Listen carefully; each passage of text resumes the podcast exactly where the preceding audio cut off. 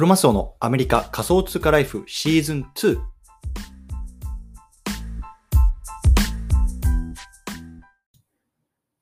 皆さんおはようございます。アメリカ西海岸在住のクロマスオです。今日は5月の26日木曜日の朝ですね。皆さんいかがお過ごしでしょうか今日も早速聞くだけアメリカ仮想通貨ライフ始めていきたいと思います。よろしくお願いいたします。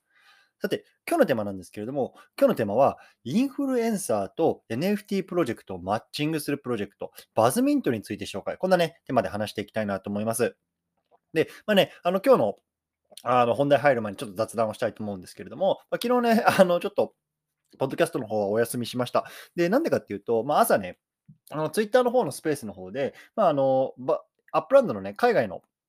あの投資家の人とつながることができたので、そちらのね、あの方方と一緒にこうちょっと対談みたいのをしてみました。で、あの彼自身は、まあ、アメリカアメリカ人なんですけれども、今日本に住んでいて、でたまたまね、こうツイッター上で僕とつながる、あのつながあの僕に連絡が来て、まあ、ちょっとこういうようなことやりませんかって連絡が来たんですよね。うんで僕自身もやっぱりね、こう日本のマーケットじゃなくて、まあ、いろんなね、このあの海外のマーケットの人たちともつながりたいなって、まあ、やっぱり常に思っていたので、まあね、いい機会だなと思ってそちらで話しました。で、まあいろいろ話なんですけど、まあね、そのやっぱり海外のすごい投資家はもう本当にあの500万円とか、それぐらいの単位でこう、ね、あのこういうようなブロックチェーンゲームとか、まあ、このメタバースへの投資っていうのをしているっていうような話があって、で多分ね、あの今、ちょっと話してるんですけれども、まあ、その500万円単位でこう投資している投資家の方、多分アメリカの東海岸の方にいる方みたいなんですけれども、まあ、その方ともね、まあ、ちょっとつながることができたので、まあ、今度はね、その方も呼んで、ちょっと対談みたいな話をしたいなと思います。うんなので、まあね、あのもしちょっとね、あの世界の、なんだろうな、こういう投資家とか、まあ、プレイヤーの話をちょっと聞いてみたいなっていう方はね、まあ、ぜひ、まあ、あのその、ツイッターかな、多分で、スペースするので、まあ、基本的には英語になるとは思うんですけれども、まあ後でね、ちょっと日本語訳したものとかっていうのも僕の方で、まあ、このポッドキャストとかなでね、こう話していきたいなと思うので、まあ、ちょっとね、楽しみにしていただければなと思います。はい。ということでね、ちょっと前置き長くなったんですけれども、本題の方入っていきましょう。今日はね、あのバズミントっていうね、新しいアプリが、アプリとかサービスがね、こうローンチしたので、ちょっとそのあたりについてね、話していきたいなと思います。うん。で、そもそもね、じゃあバズミントって何なのっていうところなんですけれども、まあ、タイトルにある通りね、こう真のインフルエンサーって言われる人と、このね、NFT のプロジェクトっていうのをね、こうマッチングするようなね、サービスなんですね。いわゆるね、マッチングアプリみたいな感じなんですけども、そういうようなサービスになります。うん。で、まあ、なんでね、まあ、こういうようなさ、あのサービスが出てきたかっていうところなので、まず現状の課題っていうのをね、話していきたいなと思うんですね。うん。で、課題っていうのは、まあ、インフルエンサー側が持ってる課題と、まあ、NFT プロジェクトを運営する人たちが持ってる課題、ね、で双方があって、それをね、解決するためのあの解決策っていうのはこういうようなサービスになります。で、まずね、インフルエンサー側ってどういうようなね、あの、なんだろうな、課題を持ってるかっていうと、今ね、例えばツイッターとか、で、この前はインスタグラムもこういうのニュース出てましたけども、ね、NFT っていうのをこの自分のアイコンにしたりとか、このアプリのね、あのプラットフォームに取り入れていくっていう流れがね、今、すごく、あの、大きくなっていますよね。で、ツイッターなんかはさ、こう自分、僕のアイコンもそうなんですけども、もうね、アイコン自体がこう六角形になって、この人のアイコンはもう NFT ですよっていうのが分かるようになってきてるね。そんなようなあの形になっていても、これからどんどんどんどん NFT っていうの市場がね、大きくなっていくっていうのはもう間違いないというような感じになってると思うんですけれども、インフルエンサー側から見たらね、どのね、NFT っていうのがね、次、これからね、来るのかっていうのがね、まあ分からないわけですよね。例えばさ、今ね、ボワードエプヨットクラブっていうね、この猿の NFT とかっていうのがね、もううん千万円、うん億円とかっていうので取引されてるわけですけれども、もしね、これをね、例えば本当に0.01イーサとか0.1イーサの時に買っていたら、今すごい爆撃になってるわけじゃないですか。でもやっぱりインフルエンサーたちっていうのは、そういうね、まあ、小さな、なんだろうな、まだ無名の時からの NFT っていうのは全然知らないし、結局ね、あの、やっぱり、あの、うん千万、うん億円してからしかね、やっぱり手が出せないっていうところがあると思うんですよね。そう。で、一方でね、またね、その、例えばそういう、なんだろうな、これから出たてのね、つい、あの、NFT とかっていうのをどうやってゲットするかっていうと、基本的にはホワイトリストって言われるものをね、ゲットした人からね、こう、新しくね、NFT をゲットできるんですよね。で、そのえホワイトリストっていうのをどうやってゲットするかっていうと、例えばね、まあ、あのディスコードとかいうコミュニティ、そういうようなコミュニティに入って、こう何か、あのそのコミュニティに対して contribute した contribute した人がね、まあ、あの優先的にもらえるだったりとか、とにかくそのホワイトリストをゲットするためにもめんどくさいんですよ。やっぱりさ、インフルエンサーって言われる、例えばさ、マドンナとかね、そういう人が、そんなね、あのホワイトリストをゲットするためにね、こうちまちまちまちまディスコードに入ってね、なんか good morning とか good night とかね、言ってやるわけじゃないじゃないですか。で、それって、そんなことインフルエンサーがやってるっていうのはね、また、その、その人たちの評判にもね、傷がつくっていうところで、まあ、あの、今のインフルエンサーの課題はね、何なのかっていうと、NFT がね、こう、なんだろうな、有名になる前にホワイトリストとかをゲットしたいんだけれども、まあ、そのホワイトリストをゲットする時間がないとか、そもそもね、あの、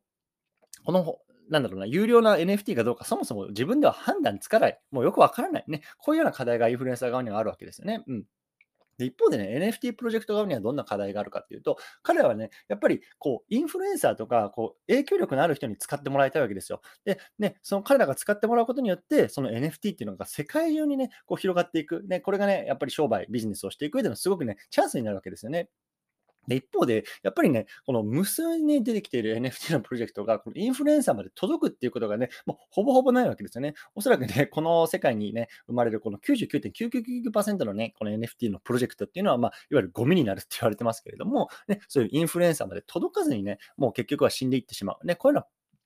あの、まあ、ってもったいないですよね。せっかく作ったプロジェクトっていうのが、こうね、あの、どんどん死んでいってしまう。で、そこをね、こう、インフルエンサーとね、こう、マッチングする、使ってもらうことによって、でこう、世界とか、まあ、グローバルにこう、羽ばたいていく。ね。こういうようなね、あのところをマッチングするようなプロジェクトになります、バズミントっていうのは。うん。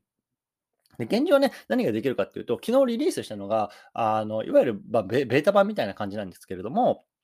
基本的にはね、あの、その今ウェブ、ウェブサイトに行ってもらって、こう、ツイッターとね、連携してもらうと、自分のね、スコアっていうのが出てくるんですね。で、このスコアって何かっていうと、例えばね、あの、自分が、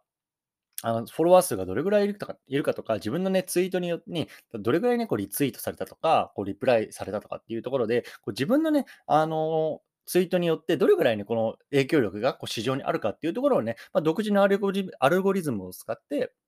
あの、計算してくれるんですよね。そう。で、今ね、そこまではできます。そう。なので、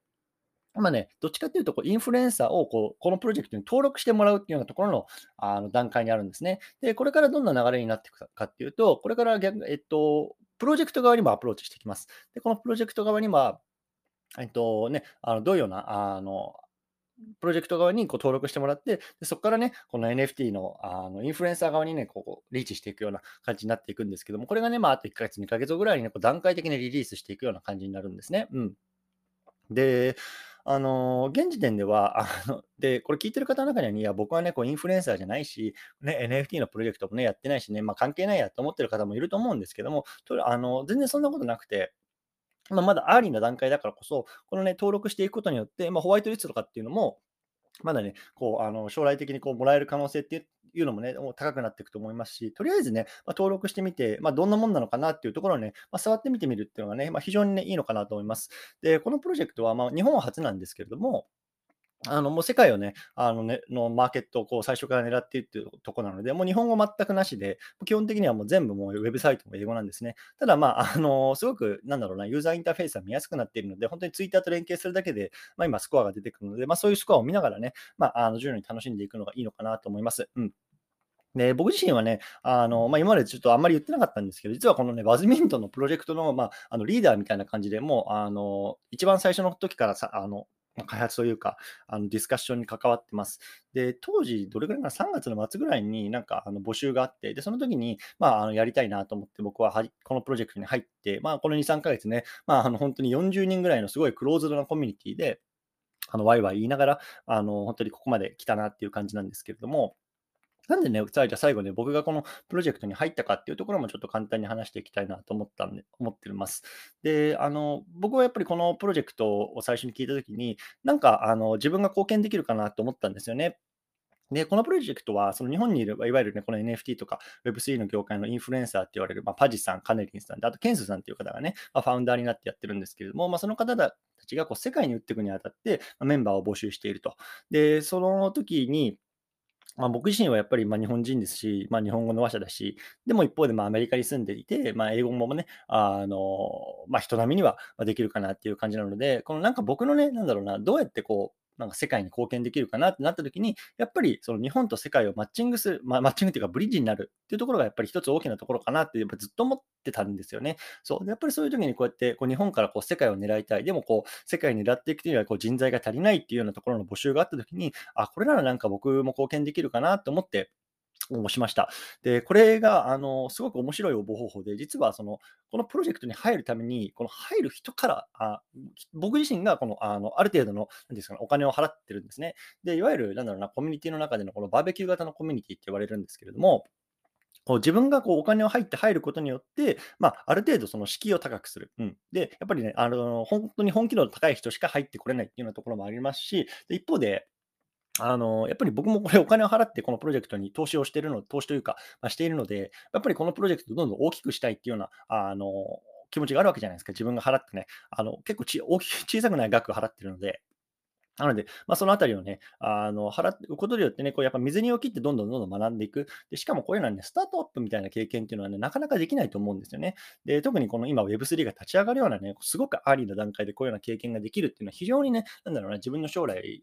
を考えた上で、まあ、貴重な経験かなと思いました。うん。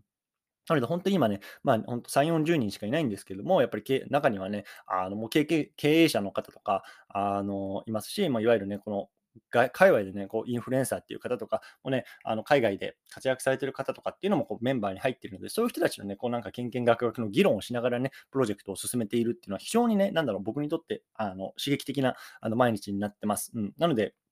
まあ、いろんなプロジェクト生まれてますけれども、もしね、これからね、何かしたいなっていうところで、ぜひそういうところにね、こうチャレンジしてみるっていうのもね、いいのかなと思いましたというところでね、まあ、ちょっと今日、今日も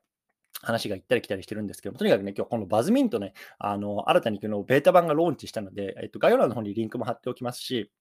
あとね、日本時間のね、明日、えっと、金曜日か5月の27日の金曜日にね、えっと、